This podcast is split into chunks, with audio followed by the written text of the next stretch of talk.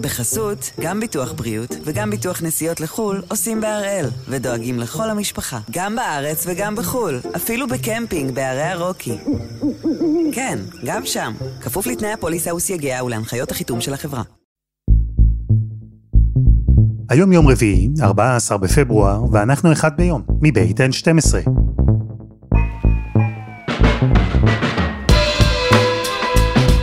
אני אלעד שמחיוף, ואנחנו כאן כדי להבין טוב יותר מה קורה סביבנו, סיפור אחד ביום, בכל יום.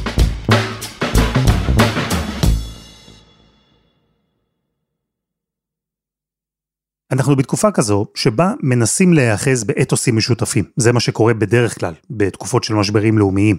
מחפשים את המשותף, את המוכר, את היציב. אנשים תלו דגלים. הם מדברים על האתוס שישראל לא מפקירה שבויים מאחור. האתוס של הציוני הלוחם על ביתו וארצו הפך לרלוונטי כמו בימים שבהם הוא גובש במקור. והיה אז, במקור, עוד אתוס ישראלי שעכשיו שווה לדבר עליו. החקלאי העברי, זה שיוצא בשליחות ציונית לגבולות המסוכנים, מפריח את השממה, מאבד אדמה לא פוריה, מייצר עצמאות תזונתית ואפילו מייצא לתפארת מדינת ישראל. שווה לדבר על האתוס הזה, כי הוא גם הפך למאוד רלוונטי. חקלאים נרצחו, נחטפו, איבדו את השדות שלהם, את מפעל חייהם בעקבות 7 באוקטובר. וכל זה קרה בעיצומה של רפורמה שנועדה לשנות לחלוטין את הענף, לטפל בבעיה שהאפילה על האתוס הזה של החקלאי העברי. המחיר. המחיר הזול יותר שאפשר לשלם לחקלאי הסיני או לחקלאי הטורקי. בתקופה כזו, שבה אנחנו מנסים להיצמד לאתוסים המוכרים שלנו, יש, בכל מה שקשור לחקלאות לפחות, דבר שמפריע ומאיים. המחיר. המחיר שעולה מאוד.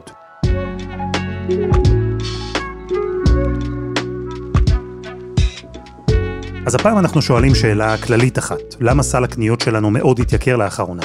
אבל שואלים שאלה גם יותר ספציפית, למה זה קורה במיוחד בענף הפירות והירקות?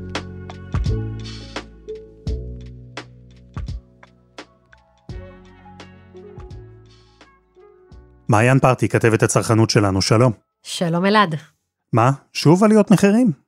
שוב, אבל הפעם עליות המחירים מגיעות כבר לאחוז דו ספרתי. אם לפני שנה לצורך העניין, כשדיברנו כאן, אז עליות המחירים היו 3 אחוז, 5 אחוז, 7 אחוז.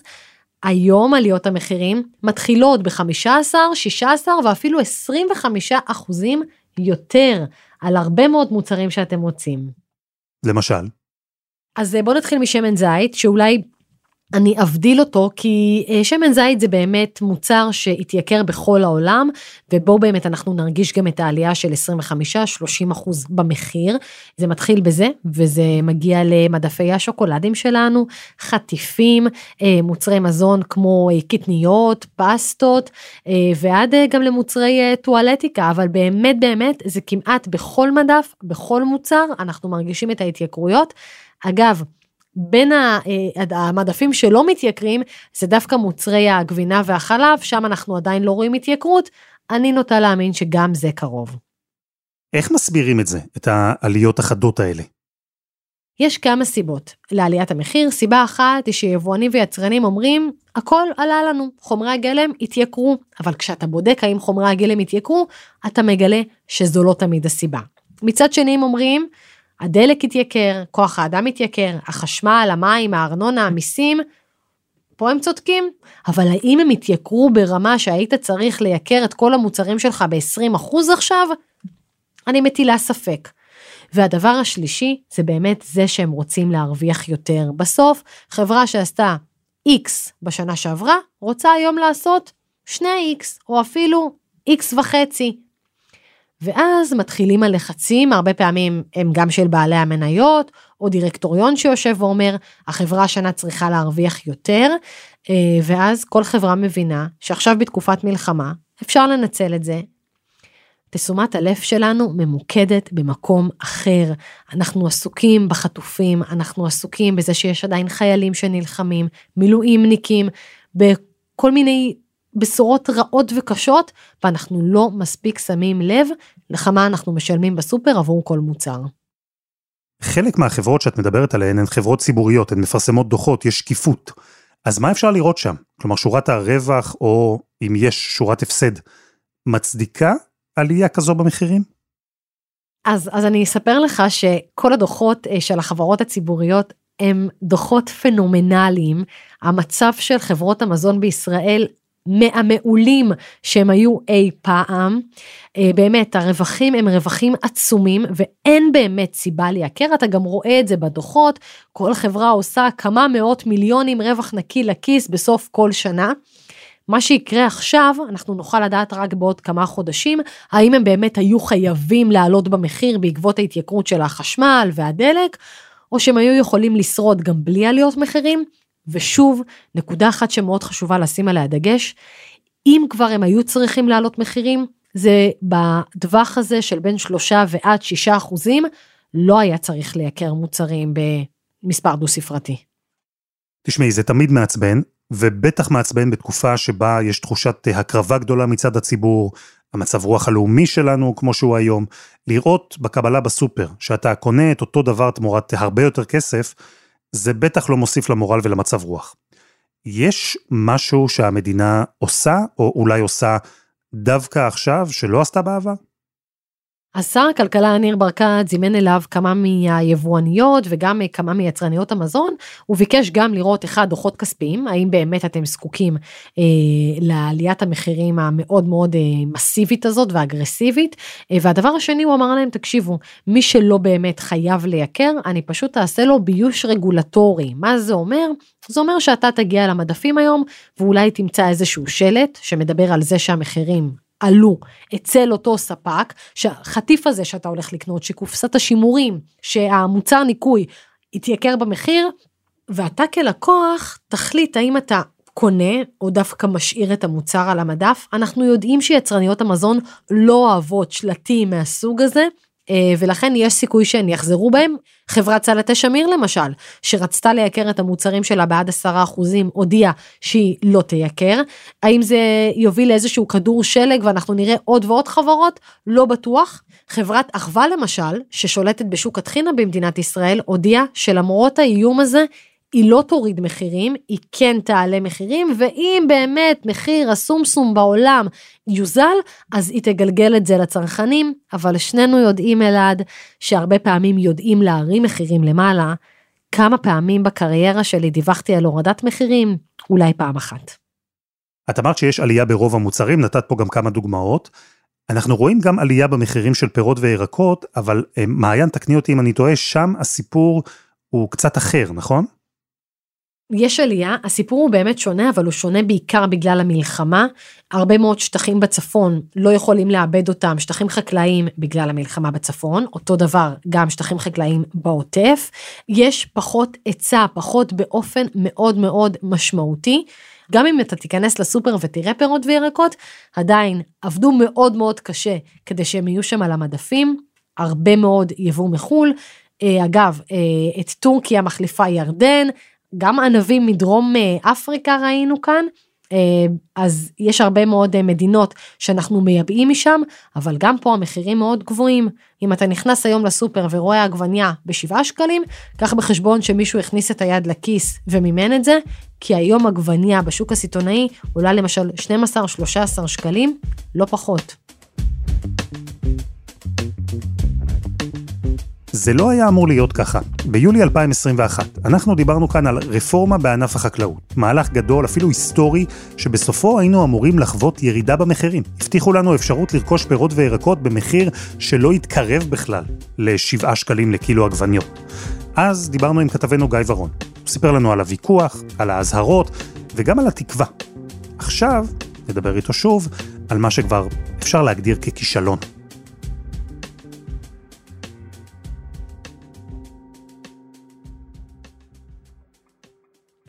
אהלן גיא. שלום אלעד. עבר קצת זמן מהפעם ההיא, אה, תזכיר לי מה כללה הרפורמה בענף החקלאות? אנחנו מדברים על רפורמה שקידמו בכל הכוח ולראשונה מזה עשרות שנים שמדברים על זה שר החקלאות הקודם עודד פורר ומשרד האוצר, שהמטרה שלה הייתה לבטל את כל המגבלות הרגולטוריות שהיו בשוק החקלאות ובפשטות לאפשר לכל מי שרוצה להביא איזה פרי וירק ואיזה תוצרת חקלאית שהוא רוצה מכל העולם, למכור כמה שהוא רוצה ואיך שהוא רוצה, מתוך תפיסה כלכלית רווחת בעולם הקפיטליסטי, שככל אה, יש פחות חסמים ויש יותר תחרות, גם המחירים יורדים. אז זהו, שאתה תיארת כאן רגל אחת של הרפורמה מתוך שתיים. המגבלות הרגולטוריות האלה שדיברת עליהן והוחלט להסיר, אלו מה שנקרא מכסה מגן, מגן מלשון הגנה על החקלאות המקומית, בזה שבעצם מטילים מכס על יבוא והופכים תוצרת חוץ ליותר יקרה או פחות משתלמת בהשוואה לתוצרת המקומית. וברגע שהורידו במסגרת הרפורמה את המגן הזה, מה בעצם הרגל השנייה? כלומר, איך בכל זאת דאגו להגן ולשמור על החקלאים? נכון, ההחלטה ברפורמה הייתה שמול ביטול המכסים ששמרו, שהגנו עליהם במשך שנים, ייתנו להם מענק ישיר, בעצם ייתנו להם כסף תמורת העובדה שהם מגדלים. זה היה נדבך מרכזי ברפורמה, 700 מיליון שקל היו אמורים להימסר מדי שנה לחקלאים אה, לעידוד העבודה שלהם. אני אזכיר לך יותר, אלעד, בזמן שהורידו מכסים, רצו במשך חודשים פרסומות ברדיו, אם אתה חקלאי ישראלי, עכשיו אתה יכול לקבל תמיכה ישירה, התקשר למוקד הזה והזה ותקבל כסף. חקלאים, חלמתם, זרעתם, חרשתם, השקעתם, לא משנה מה אתם מגדלים, עכשיו אתם יכולים לקבל תמיכה ישירה בתשלום קבוע וגם מענקים. וזו רק ההתחלה. מהיום תוכלו לקבל יותר... וחקלאים התקשרו ואמרו להם לא, זה עדיין לא הוחלט, ולא רק שזה לא הוחלט, זה לא יצא לפועל עד היום, אנחנו כמעט שנתיים אחרי האירוע הדי הזוי הזה. שלב א', ביטול המכסים קרה, שלב ב', מענקים, לא קרה בשום שלב, אה, כל פעם לא נמצא כסף, לא נמצא מנגנון, לא הסכימו איך יעשו את זה, אה, ולכן הרפורמה הייתה בעצם אה, רק חצי ממה שתוכננה.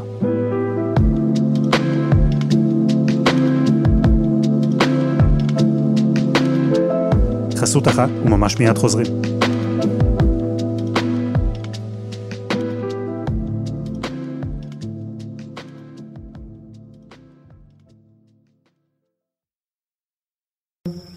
בחסות, גם ביטוח בריאות וגם ביטוח נסיעות לחו"ל עושים בהראל, ודואגים לכל המשפחה, גם בארץ וגם בחו"ל, אפילו בקמפינג בערי הרוקי. כן, גם שם, כפוף לתנאי הפוליסה וסייגיה ולהנחיות החיתום של החברה. גיא, אנחנו עם אה, מבט על המדפים בסופר ועל הקבלה מהסופר, מנסים להבין מה קרה לאותה רפורמה שהבטיחה להוזיל עבורנו את מחירי הפירות והירקות. אתה אמרת שבעצם בפועל רק כמעט חצי רפורמה קרתה, כלומר זה החצי שמוריד את מכסה המגן על יבוא, אבל לא החצי השני, זה שמתמרץ ומתגמל חקלאות מקומית. ואפילו אם אני לוקח רק את החצי הזה הראשון, הורדת המכסים, אפילו רק איתו, המחירים הרי היו אמורים לרדת, כי אפשר היה לייבא פירות וירקות בזול יותר מבעבר. על פניו זה אמור היה להוריד את המחיר. אני הלכתי אתמול אבל לקנות uh, תפוחים בשוק וראיתי תפוחים מצרפת, לא מצאתי אגב תפוחים ישראלים למרות שאנחנו כמה חודשים אחרי עונת הקטיף. והמחיר היה 16 שקלים לקילו כמו לפני שנה ושנתיים ושלושה. אז אפשר קודם כל להיות ציניים ולהגיד שרשתות השיווק והיבואנים גזרו פשוט קופון יותר גדול, זאת אפשרות אחת ש... שלא נשלול אותה. ואפשרות שנייה שצריך לומר בצורה אמיתית, ברגע שחיסלו את התחרות בישראל, אז היבואנים או מי שמוכר ליבואנים בארץ, גם מגדיל את הכוח שלו. ובואו ניקח לדוגמה את העגבניה, שהיא הדוגמה הפנטסטית מכולם. אפשר היום להביא כמה עגבניות שרוצים מחו"ל, באיזה מחיר שרוצים, המקור העיקרי הוא טורקיה, בחודשים האחרונים יותר ירדן. הטורקים מכרו לנו עגבניה בזול, בשלושה שקלים לקילו, בשניים וחצי שקלים, משהו שהמגדל הישראלי לא יכול להתחרות בו מבחינת מים, מבחינת עלויות אה, ייצור, מבחינת עובדים. אז גידלו פחות עגבניות בישראל. כשהמשווק הטורקי ראה שיש פחות עגבניות בישראל, הוא לא המשיך למכור לנו בשניים וחצי, בשלושה שקלים. הוא ראה שאין לו תחרות, הוא עלה לארבעה שקלים, לחמישה שקלים, לשישה שקלים, פתאום עגבניה מטורקיה, הפחות טובה, החיוורת, הלא טעימה, הלא ציונית, זאת שלכאורה מעבירה את הכסף שלה לארדואן, היא כבר אה, עולה כמו עגבנייה ישראלית במקור. הבעיה שנוצרה זה שכבר יש לך פחות עגבנייה ישראלית, יש ירידה של עשרות אחוזים בגידול העגבנייה בישראל. Mm, כמו השום. גם בנושא הזה עשינו פרק בדצמבר 22, אה, איך נעלם השום הישראלי לטובת השום הסיני.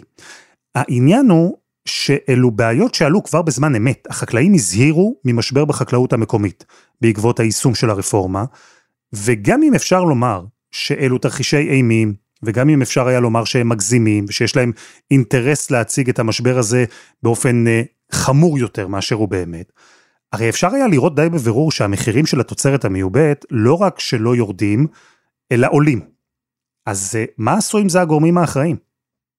אז במשרד החקלאות, בתקופת הרפורמה ההיא די נעלמו או הועלמו כל הבכירים, עכשיו יש פתאום סמנכ"לים שיוצאים לפנסיה ומתחילים לספר על כמה הם לא נתנו להם להיות חלק בהליך הזה והלכו הכל לפי החישובים של משרד האוצר. וזה בסדר, קשה לומר שתחרות לא אמורה להביא, מחירי, לא אמורה להביא להוזלת מחירים.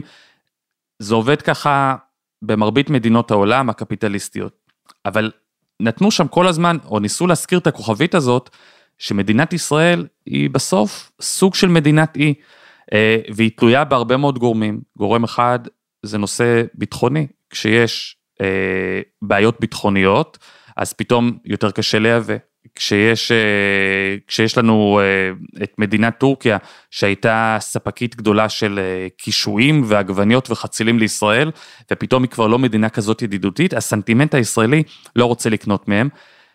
ואף אחד לא שיער לפני ארבעה חודשים, ובטח שלא לפני שנה וחצי, בשיאה של הרפורמה, שיש איזו קבוצה שנקראת חות'ים, שיאיימו על נתיבי השיט העולמי, אה, ולהביא לכאן אה, פירות וירקות באוניות, זה מן הסתם הרבה יותר זול ממטוסים, ופתאום גם זה לא נמצא. אז כל הדברים, הסצנריו הכי הזויים או הכי מפחידים, פתאום קרו לנו בחודשים האחרונים והוכיחו ש... הייצור המקומי והאפשרות לגדל מזון טרי בישראל היא דבר דרמטי. זהו, אתה מדבר על מצב ביטחוני שמקשה על מצב קשה ממילא. ובאמת בעיצומה של הרפורמה הזו, כשהיא הייתה עוד בשלבי הביניים שלה, לא הושלמה, פרצה המלחמה. כן, בעצם במלחמה קרו כמה... נכנסנו בעצם למשבר הגדול ביותר שהיה בישראל. קודם כל, אי אפשר להגיע לכל מקום, מסוכן להגיע לגבולות, ובגבולות נמצאים מרבית הגידולים החקלאיים של ישראל, בטח אה, גידולי השדה, תפוחי אדמה וגזר וכרוב וחממות בעוטף עזה, ובצפון מדובר על עצים נשרים, כל התפוחים, פירות הקיץ, אפרסקים, גם עלולים, גם פטם, עוף למאכל וגם ביצים, וכמובן רפתות. ואז התחילו המש... המשברים, המשיכו בעובדים רבים שגויסו לשירות מילואים וחסר ידיים עובדות. עובדים זרים, בעיקר תאילנדים, שפשוט ברחו מכאן, יש לא מעט מהם שנרצחו ב-7 באוקטובר. המלך התאילנדי עודד אותם גם לחזור אל הארץ, היו גם סרטוני זוועה באינטרנט שרצו בין כל העובדים הזרים בארץ שראו איך רוצחים את החברים שלהם, זה מאוד הפחיד אותם. תוסיף לזה את הסגר שהוטל על שטחי הרשות הפלסטינית, אז גם משם 20 אלף עובדים אה, שהיו עובדים יום יום בחקלאות לא נכנסו. וכל המצב הזה יצר את ה, באמת את המשבר הגדול ביותר שידענו בחקלאות אה, מאז קום המדינה. ואיך זה השפיע על הרפורמה? הרפורמה הוקפאה עוד כמה שבועות לפני תחילת המלחמה, מתוך עבודה כלכלית שעשו במשרד החקלאות, והגיעו למסקנה שהיא לא מילאה את ייעודה. שר החקלאות החדש שהחליף את עודד פורר, אבי דיכטר, מזהה שלמרות שהורדו המכסים, ולמרות שלא ניתנה תמיכה לחקלאים, המחירים לא יורדים בסוף לצרכן, שזה אולי המבחן החשוב ביותר מבחינת הפוליטיקאים, להראות שהם מקלים על האזרח, ומחליט להקפיא את הורדת ה... את הפעימות הבאות של הורדות המכסים, אה, כלומר, חלק גדול מהמכסים כבר הוסרו עד לתקופה הזאת, היא הייתה אמורה להיות עוד פעימה בחלק מהפירות והירקות, הוא עוצר את זה. אה, ואומר, אנחנו עכשיו נראה איך אנחנו בכל זאת מעודדים אה, יותר גידולים במדינת ישראל בדרכים אחרות אחרי שהרפורמה לא עבדה. אממה, הגיעה מלחמה מאז, ובמקום שהמדינה תחליט נאמר להשקיע יותר, ב... לעודד את החקלאים לחזור ליותר שטחי גידול, לייצר יותר בישראל, הייתה בהתחלה כוונה לקצץ 850 מיליון שקל בתקציב משרד החקלאות, בסוף ההישג הגדול הוא שיקצצו רק במרכאות 280 מיליון שקלים, אלה תקציבי המחקר והפיתוח, אלה תקציבי התמיכות, אלה תקציבים שאמורים לעודד יותר עובדים ישראלים להיכנס לתחום, כל הדברים האלה נכנסים גם כן להקפאה להרבה זמן. הרפורמה הוקפאה, כלומר כל הורדות המכסים שקרו כבר נשארות בתוקף, אבל לא יהיו הורדות מכסים חדשות. וזה קורה במקביל לקיצוץ של אה, תקציב משרד החקלאות, בתקופת מלחמה, שבה ענף החקלאות הוא אחד הנפגעים המרכזיים, וכשאנחנו רואים עלייה של המחירים אה, לשמיים. מה אתה שומע מהחקלאים, אפרופו כל הדבר הזה? האמת שהאכזבה מאוד גדולה.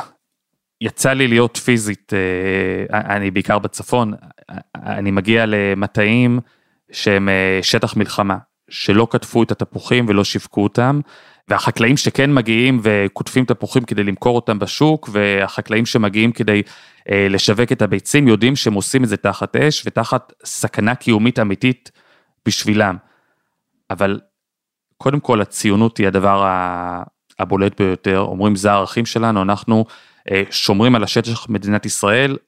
ביום יום לפני השבעה באוקטובר, הצבא לא היה כאן במספרים שהוא נמצא כאן היום, אנחנו היינו קו הגבול ואנחנו נמשיך לעשות את זה. אה, אגב, זה, זה גם לא מקרי שהרוב מחברי כיתות הכוננות בכל יישובי הגבולות בארץ הם חקלאים. הם הולכים שם ביום יום עם אקדח ובערב הם עושים שמירה בשער של המושב קיבוץ יישוב. אבל הייתה אמונה שעכשיו מדינת ישראל תגיד, אוקיי, אני אמנף את הנושא הזה ואני אשקיע כדי שהחקלאים האלה יישארו כאן אה, וישמרו עלינו. המשק המשפחתי עם הלולי כלובים זה מפה ועד ראש הנקרה. ואם זה לא יהיה לנו, לדעתי, בין 10 ל-20 אחוז מהתושבים לא יחזרו לפה. אני אוהב את המקום, אני אוהב את המושב שלי, אני אוהב את הבית שלי, כיף לי כאן, אבל אם לא תהיה לי ברירה, אני לא אהיה כאן. אני לא מאיים. לא סתם נסראללה מכוון על הלולים, כי הוא יודע שמקור הפרנסה של התושבים, קו העימות, זה לולים. ואם זה לא יהיה, אין לנו מה לעשות פה. סתם הוא לא מכוון על הלולים. שמע, מושב מרגליות שזה היישוב אולי המטווח ביותר בצפון מתחילת המלחמה, הוא מספק לבד את כל הביצים לצבא ההגנה לישראל. פגעו שם כבר פעמיים בלולים שאחראים לאספקת ביצים לצבא ההגנה לישראל. אם לא יהיה שם ביצים, אין מאיפה להביא ביצים לחייל ש... ששומר אה, בעזה, או לחייל שנמצא בגבול הצפון, גם לא לחייל שנמצא בקריה בתל אביב. זה מקור הביצים שלו. יש איזושהי ניסיון, אולי נאיביות להגיד שדברים יקרו אחרת. סדר העדיפויות כרגע, כמו שאנחנו רואים בנושא החקלאות, לא משתנה.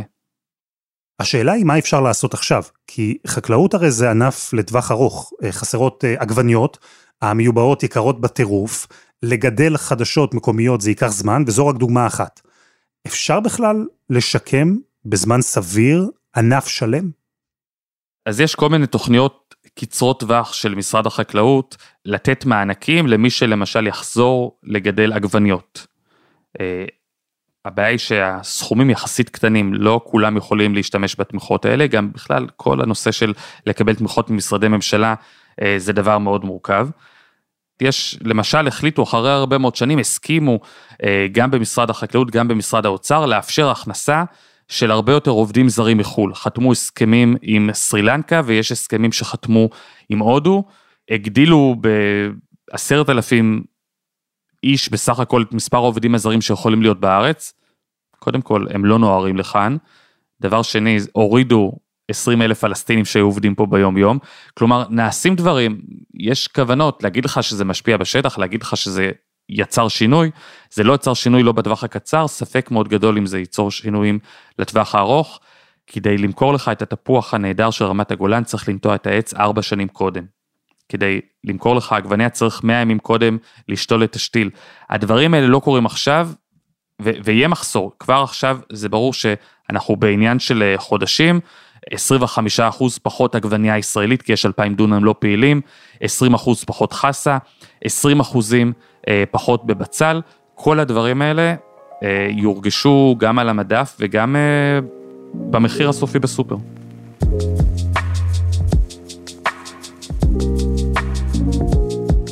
גיא ורון, תודה.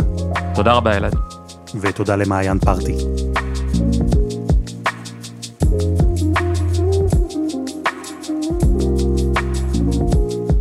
וזה היה אחד ביום של N12. אנחנו מחכים לכם בקבוצה שלנו בפייסבוק, חפשו אחד ביום, הפודקאסט היומי. העורך שלנו הוא רום אטיק, תחקיר והפקה שירה הראל, דני נודלמן ועדי חצרוני, על הסאונד יאיר בשן שגם יצר את מוזיקת הפתיחה שלנו, אני אלעד שמחיוף, אנחנו נהיה כאן גם מחר.